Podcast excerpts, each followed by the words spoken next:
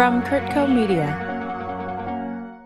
Coming up on this episode of Life Done Better. The reality is the things that you're afraid to do without alcohol aren't things that you are not capable of. They are not personality traits that you cannot portray. They are not states of relaxation and emotional security that you can't get to.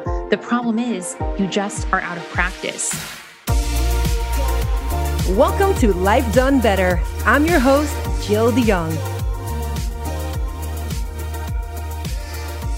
Have you heard or participated in Dry January? Dry January is a month when many people voluntarily stop drinking alcohol after the excess drinking during the holidays and start the new year on a sober, clearer, more refreshed, and healthy note. The annual No Alcohol Challenge offers a reprieve, a reset, a chance to reflect on the impact alcohol has on our lives many people feel so much more energized, upbeat, and ready to take on the new year. And they feel supported on the journey as they're not the only ones not drinking. But then February comes around and the drinking starts again. Does that sound familiar? Before you know, there are many occasions and get togethers in your life that invites the alcohol back in. And even though you may feel like drinking less would benefit you, didn't some studies say that moderate alcohol consumption may provide some health benefits? To talk in depth about drinking and how it affects our mind, body, and lives, I invited alcohol free lifestyle expert Amanda Kuda. She teaches a modern approach to personal development through the lens of elective sobriety. She helps ambitious, soulful women design alcohol free lives they're in love with. Do not worry, this episode is not intended to get you to stop drinking alcohol altogether, but it will provide some great insight and you may discover what role alcohol plays in your life. Welcome to the show, Amanda. Oh my goodness. Thank you so much for that introduction. I'm so excited to be here. I am so curious to hear what your personal experience is with alcohol and what made you decide that alcohol didn't fit in anymore. Yeah. You know, I think that I had a relatively normal relationship with alcohol throughout my life. I started drinking in my late teens, kind of as a way to fit in because everyone had kind of started evolving towards that stage of kind of being on going from sleepovers to basement parties. And I really just saw it as a way to fit in and stay amongst my peers. And for what it's worth, I grew up in a very, very small town, middle of nowhere, and there weren't a lot of options. So you either went along with the crew or you you stayed at home. And I realized that if I wanted to fit in, that I needed to probably adopt this lifestyle. You know, I think at the time I thought it helped me because I was very shy and insecure. I was the ugly duckling. I didn't come out of my shell until college. And I believe at that point it it gave me this false sense of confidence that maybe I needed in order to socialize at that point. And I certainly think that drinking is a rite of passage in our culture. So I would never encourage or tell anyone not to ever drink because I think it's definitely something that you get to have your experience with. But as I went through college, you know, I had a pretty heavy party girl phase where I drank. And then I quieted down a little bit while I was in grad school because I really had to buckle down and study. It was the first time I was really intellectually challenged to the level that I needed my full brain capacity. But after that, I kind of stepped into what I call my Carrie Bradshaw phase, where I was, you know, wanting to live this model of an adult sophisticated woman going out to happy hour you know feeling sexy and sophisticated so i kind of dipped back into the happy hour or the weekend drinking and that turned into be a kind of heavy social scene. But it wasn't abnormal because everyone around me was doing the same thing and it's still being very successful. And you know i'm sure many of your listeners have the same experience where their activity and their experience with alcohol is very normalized in their social crew. But right around the time I turned 30, something started to really kind of itch at me. I just had this very big sense that I was supposed to do something more important in life than what I was currently doing and what I was currently able to do. I knew that I didn't have the confidence, the creative vision, or the energy to quite get at whatever that was. And I had this really upsetting suspicion that alcohol was the thing getting in the way. And it was upsetting because I built so much of my identity and my social life around it. So I didn't want to admit that alcohol was keeping me back. And I certainly didn't think that I had a problem. So I didn't want to take the route that I thought most people took to quit drinking, which was to go to AA or say that I was an alcoholic because I wasn't. So I was really stuck in this double bind of feeling like I had more to give in life and sensing that alcohol was the thing getting in the way but not really knowing how to take it out of the picture because I didn't want to be seen as an alcoholic. And I kind of sat in that double bind for two or three years, really trying to moderate alcohol and figure out this relationship to make it work for me before dry January came up. And I realized, like, hey, this is a golden opportunity for me to take a break outside of the normalized stigma of sobriety and actually just see what it might be like to quit drinking for a while. So I quit drinking for dry January with the intention to, oh, this will be perfect. It'll reset my system and I'll go right back to normal. And something told me during that time, I just had this, for what it's worth, like a download, if you would call it. My inner guide spoke to me and said, Amanda, I know that you have big things to do in this life, and I can't see you doing them with alcohol in the picture. And I knew in that moment that I had to keep trying. I couldn't try to integrate alcohol back in after 30 days. And so I kind of started an extended journey, which led to me becoming a coach um, for women who want to also practice elective sobriety.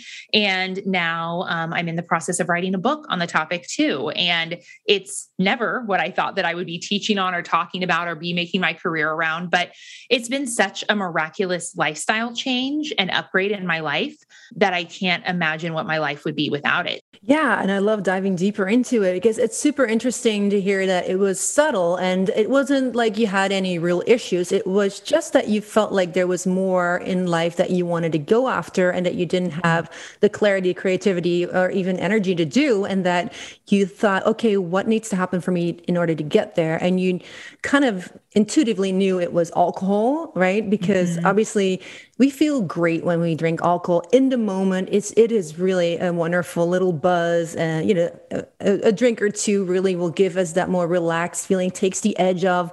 But yeah, how do we feel the day after, right? How do we wake up? How is it different from the days that you're not drinking the, the night before? Mm-hmm on the other side of someone being someone who no longer drinks, I have, I thought I was doing pretty good. Like, I think I'm kind of a badass. Like, I was kicking ass in life. I was, you know, healthy from all perceived, you know, visible visible um, aspects. Right. I was intelligent. I was doing really well at work. Yet, what I wasn't telling anyone was how fuzzy I constantly felt, how mm.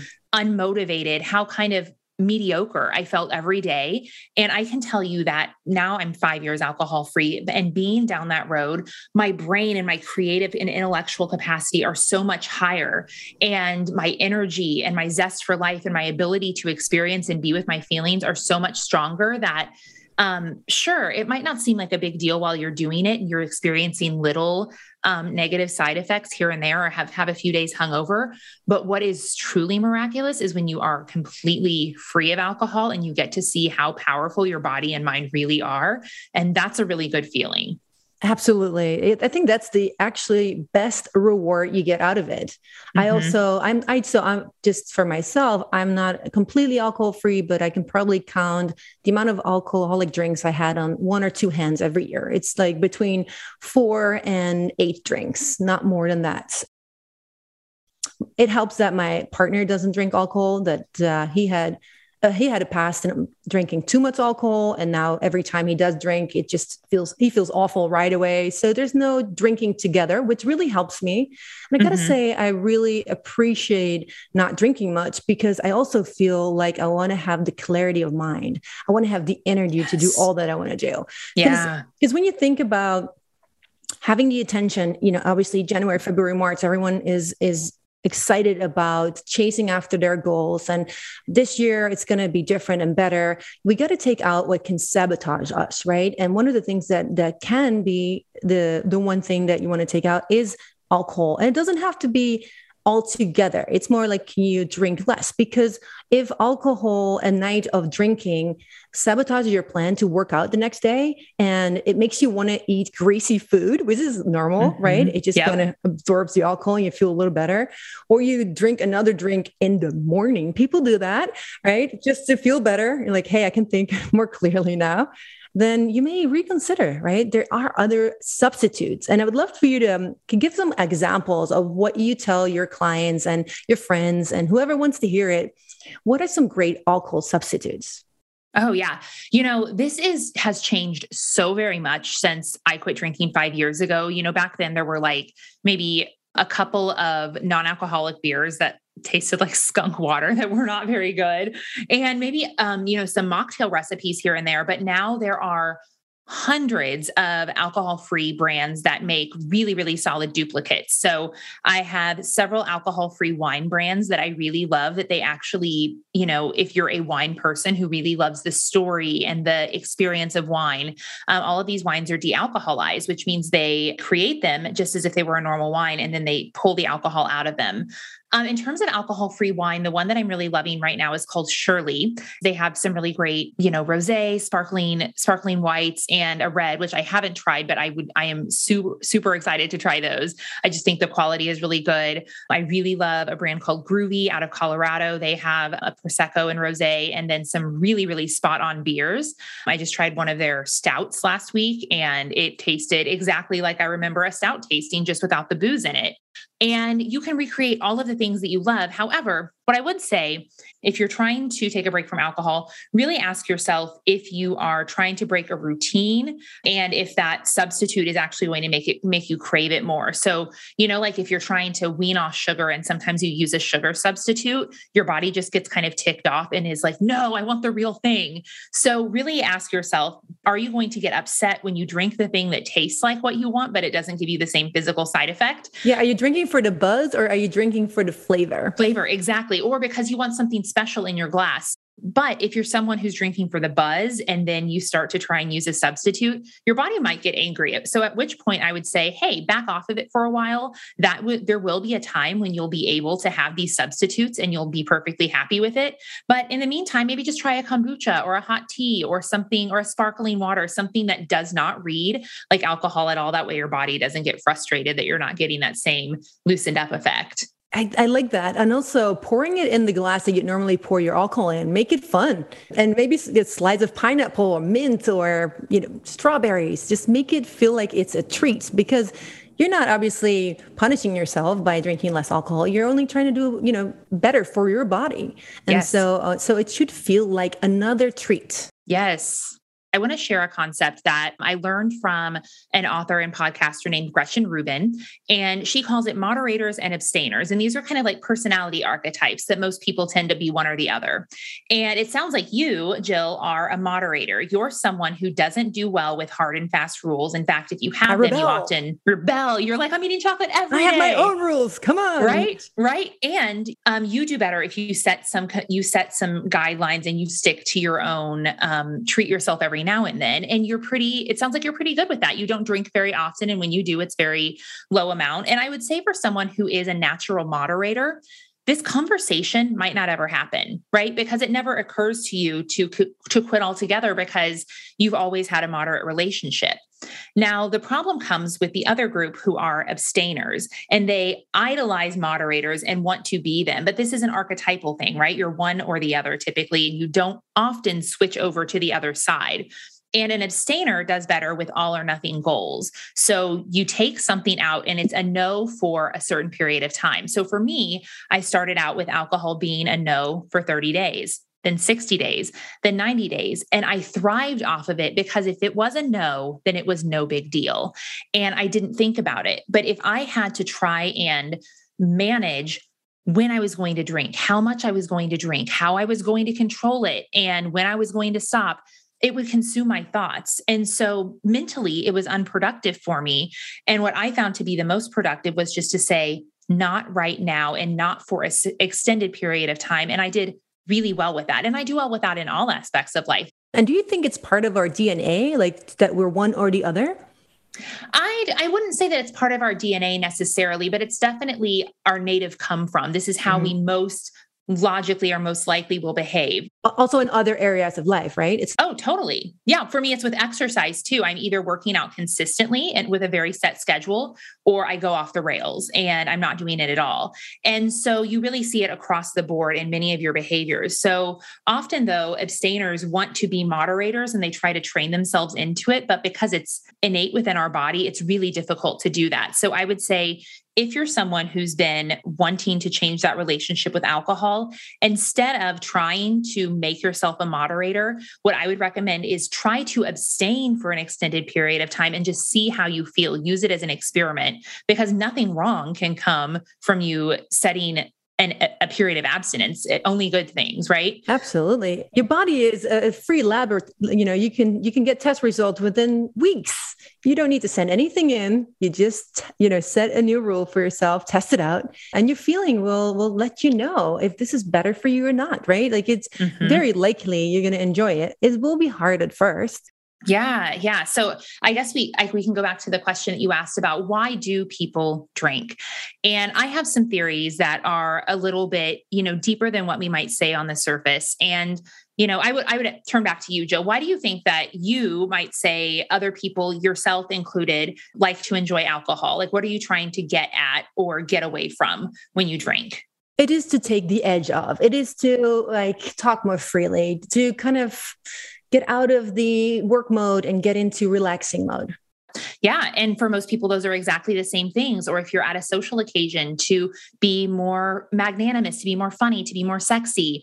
But if you look at those, those reasons, what I can deduce it down to is every time you drink, you are doing it in order to be more of something you deem to be socially desirable and acceptable or less of something that you desire you deem to be socially undesirable and unacceptable so you're drinking to be more funny more energized more sexy right you're drinking to avoid being stressed anxious emotional right and so every time we drink to go towards or away from something we send ourself a subconscious message. And that message is self. You are not capable of being funny, sexy, exciting, fun on your own. Or self, you don't know how to relax, to be less stressed. Don't even try. And no matter which way you look at it, these are both very disempowering messages to your inner subconscious. And the reality is, the things that you're afraid to do without alcohol aren't things that you are not capable of. They are not personality traits that you cannot portray. They are not states of relaxation and emotional security that you can't get to. The problem is, you just are out of practice. At some point, you decided you weren't ready to learn that skill. So instead, you substituted alcohol, just as I did when I was, you know, 17 or 18, wanting to fit in. So instead of learning how to be confident in myself and learning how to deal with anxiety and deal with discomfort, I numbed it out. So at that point, I stunted my emotional growth and I stopped really learning how to get along. Now, of course, there were occurrences in my life where I could put on a face. You know, when I was at a corporate event, I knew how to turn it on and to step into character and to be a social butterfly if I needed to. But that was one character. And when it was in a very social, like friendly atmosphere, ugh, I didn't really know how to do that because I skipped out on the lesson. And so it's not that you can't do it you just stopped learning so long ago that it seems really scary. And all you need is some practice and someone to teach you how to step into that piece of you that you numbed out however many decades ago. Ooh, it's powerful to see yeah. that deeper layer of it because there's so mm-hmm. many people that say, well, alcohol is not the problem, it's the solution to my problem, right? Because it's the numbing of the emotions. You know, if we've go- going through a hard time or if we had something happen in our childhood that we haven't processed or whatever it is at this time in your life it is it is a numbing and it is um, stunting growth if we're really thinking about it. Now of course we all deal with things differently but if we can deal with things better then uh, taking alcohol out and actually sitting with your emotions and understanding where you can learn more and grow more and expand more that's where the real gold is here. Mm-hmm. And so, how how did you start working on the things that you wanted to work on? Let's say, okay, well, I know that I'm not as comfortable, you know, being social or talking to other people without alcohol. How did you like resolve that without alcohol? How were you able to practice that? You know, it took a little mental resilience. So I did definitely take a period of time where I kind of retreated inward and I really started to become a student of spirituality and personal development. But I also decided I'm just going to be brave. I'm just going to go out there and do these things and make it a power statement that I'm not drinking. So I made sure to involve myself in some of the things that my friends were doing, like birthday parties or outings. But the, the secret is I always gave myself an out. I never let myself get trapped. So I never let myself go out somewhere where I wouldn't be able to leave when I started to feel uncomfortable. So what I really started to do was really just test my resilience. So I would go as long as I felt that I could. And then when I stopped, started getting tired or annoyed that everyone else was drunk or I started feeling bored, I would just leave.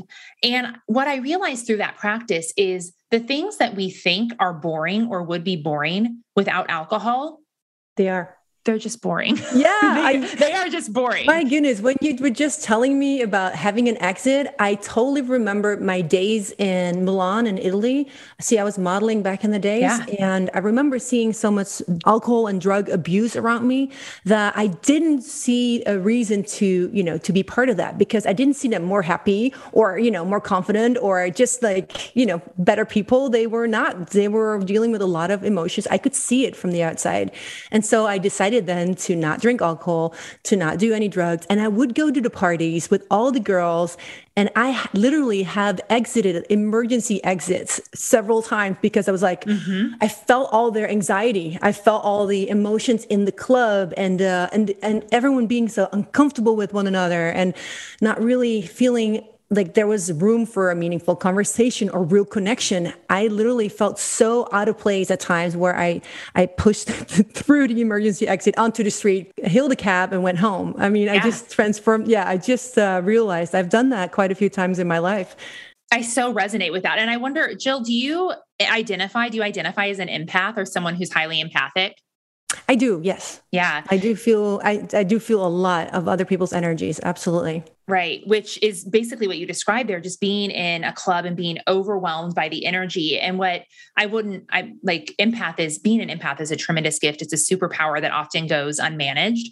But I would encourage anyone who's listening who resonates with that story that Jill just told to look up, just take a quiz, could I be an empath? Am I an empath? I have one on my website that you can find really easily because one of the, the characteristics I find through my clients is most of them are highly, highly empathic. And what they've really been doing their entire lives without really knowing it is drinking because the overstimulation of some of those environments is too much. So, in order to not feel weird and wonky and out of sorts in these big party environments, they had to dilute their senses a little bit in order as kind of a survival mechanism. But I'm kind of turning you onto this now, whoever's listening, so that if you feel that you've been doing that, you can actually learn to harness that energy that you take on from other people so that when you're out at these environments, you're not feeling so overwhelmed and you're feeling like you can have a conversation or stick around for a little while or just say, that event is no longer for me. If I have to dilute myself to feel comfortable in this environment, maybe it's just a no for me. I find that a lot of people who are highly empathic or highly sensitive, actually, it's not them uh, it's not the alcohol or it's not trying to fit in that they're trying to accomplish. It's trying not to feel so hypersensitive in some of these environments. Yeah, so it's again it's somehow numbing, right? Kind of like dialing back in. Okay, you know, it's it's a bit crazy out here. Let me just dial into the other frequencies. Yeah. We're going to take a quick break and we'll be right back with Amanda Kuda.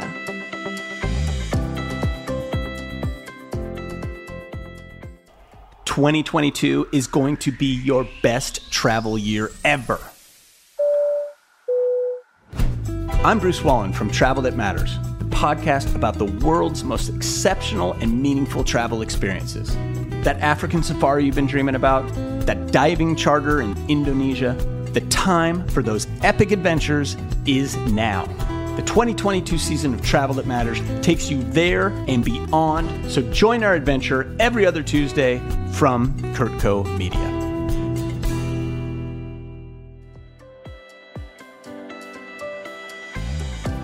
Welcome back to my chat with alcohol free lifestyle expert Amanda Kuda. I'd love to talk about how you deal with friends encouraging, stimulating, and not wanting you to quit drinking because you're not that fun if you're not drinking. Mm-hmm. How do you deal with that? Yeah, you know, that is something that was really difficult for me, especially as someone who I always really just tried so hard to be popular when I was younger. And I realized that caused me to be really inauthentic as an adult. I was living as this character that I had created that I thought was going to be cool, fun, and popular. But I had really whittled down all of the things that made me unique and fun and turned myself into this like basic girl. And that's not what any of you listening deserve to be. You were meant to shine at your fullest capacity. And it is through your shining that you encourage and allow other people to do so as well, and that you attract the people that you're actually able to be around.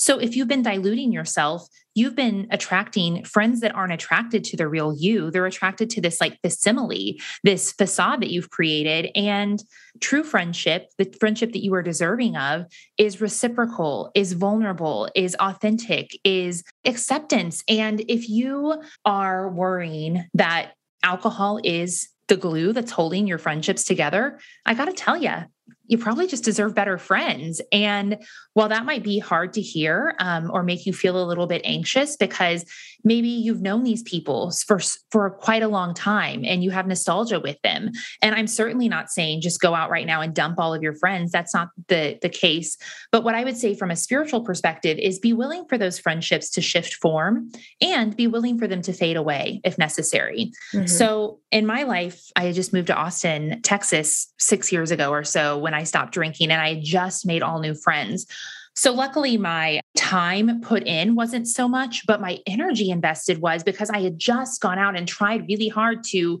belong myself in a new friend group.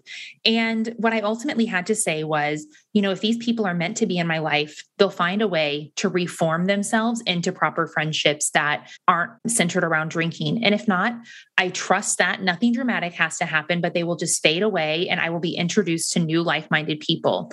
And what I found was that was true. I still have several friends from that group who I keep in touch with, and we do things that involve nothing to do with drinking. We go on hikes or we go to coffee.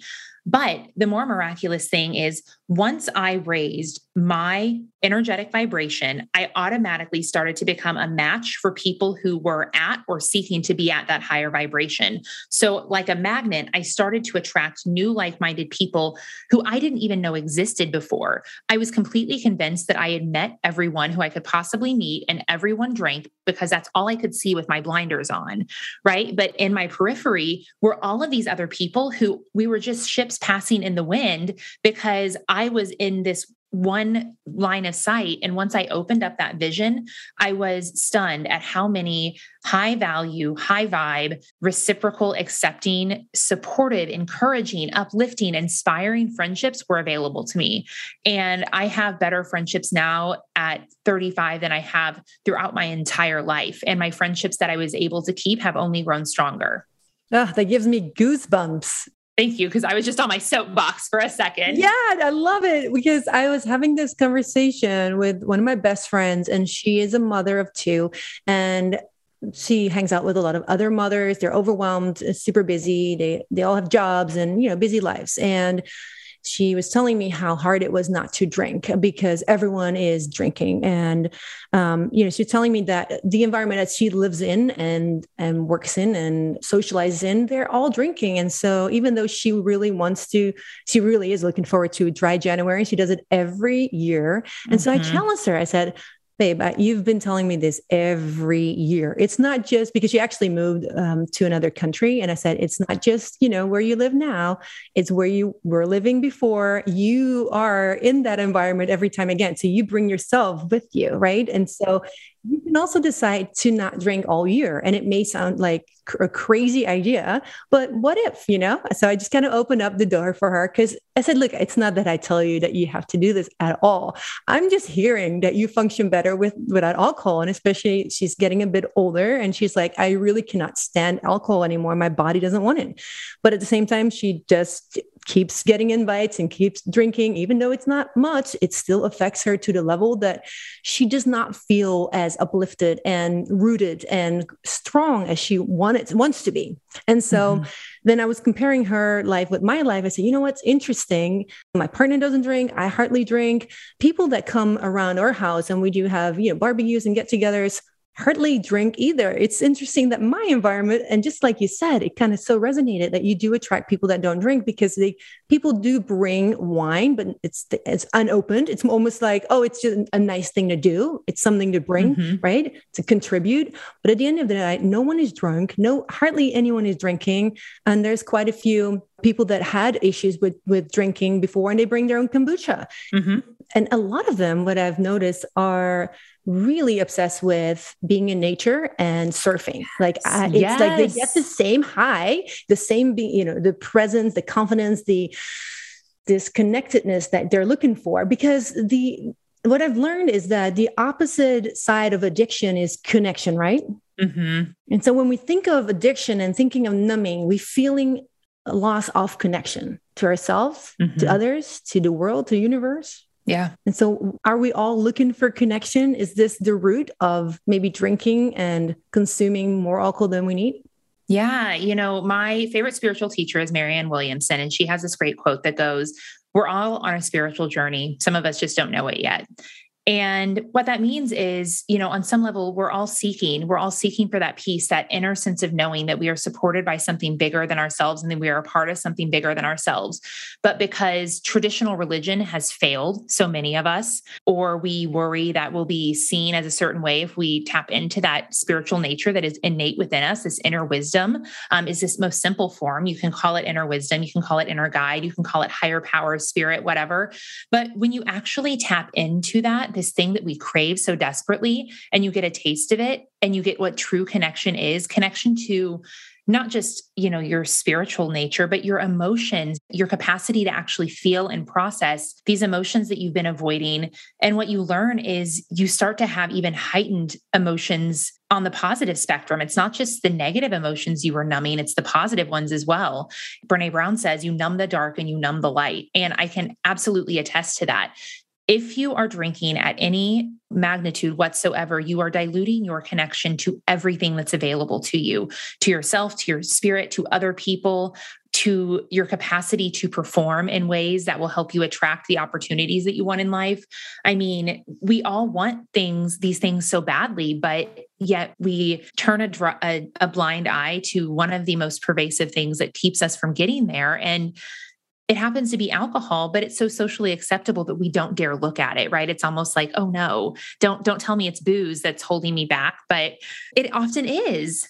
And when you do heavy drinking, it, it really causes inflammation of the liver and that's mm-hmm. irreparable. So we right. don't want to, you know, go resort to heavy drinking at all. And if someone in your family does and you want to inspire them, then be the example. Show them how great your life is without drinking alcohol. And if they wonder why you're so happy and so focused and you know you have your life, your shit together, Mm-hmm. tell them why like and they you know it's always better to show by example than tell other people not to drink and not to do what they're doing because oftentimes there's just resistance right? Yeah. If you're listening and you do want to think about doing a dry january february march whatever month it is to try it out then think about the other four health benefits. The health benefits when not consuming alcohol is number one lowers your blood pressure Mm-hmm. Number two, improves insulin resistance.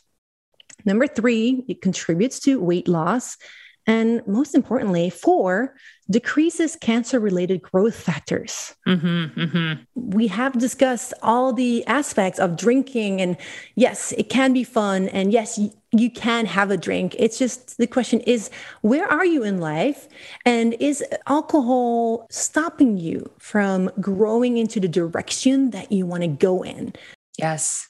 And so the two archetypes were abstainers and moderators what personality are you what archetype are you and this is really important to know because then you know if you got to say no to yourself or say you can do it in moderation whenever you know you really want to and you can st- still ask yourself every time the question even if a drink is standing in front of you you can ask your question do i really want to drink right now and the one thing that really helped me say and for other people to stop asking pushing or encouraging was no thank you i'm not drinking and I feel so much better when I don't.